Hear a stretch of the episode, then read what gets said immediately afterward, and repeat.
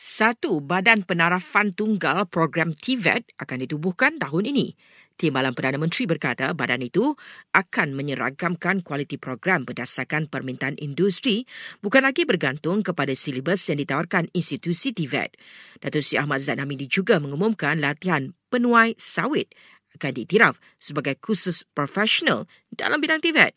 Ujar beliau juga pengusi Majlis Tivet Negara ia sebagai usaha supaya kerja itu dapat tawar pendapatan lebih tinggi dan tidak lagi bergantung kepada tenaga kerja asing.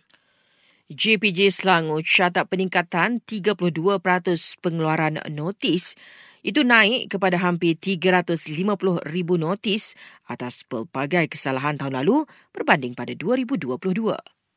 Menurutnya, kesalahan teknikal pada kenderaan mencatatkan angka tertinggi diikuti tiada lesen memandu atau lesen memandu tamat tempoh.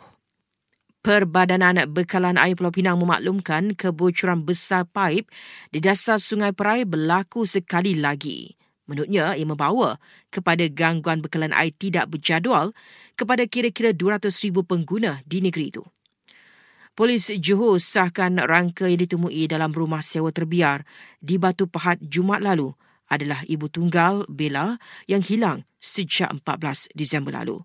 Sementara itu, suspek utama yang ditahan bagi bantu siasatan kes terbabit akan didakwa di mahkamah hari ini atas tuduhan membunuh.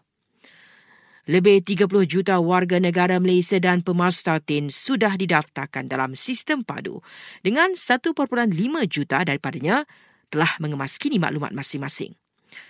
Polis dan dua lelaki tempatan yang juga dalam sindiket pemerdagangan orang dan menyelamatkan empat warga asing OKU yang dijadikan pengemis di Johor Bahru.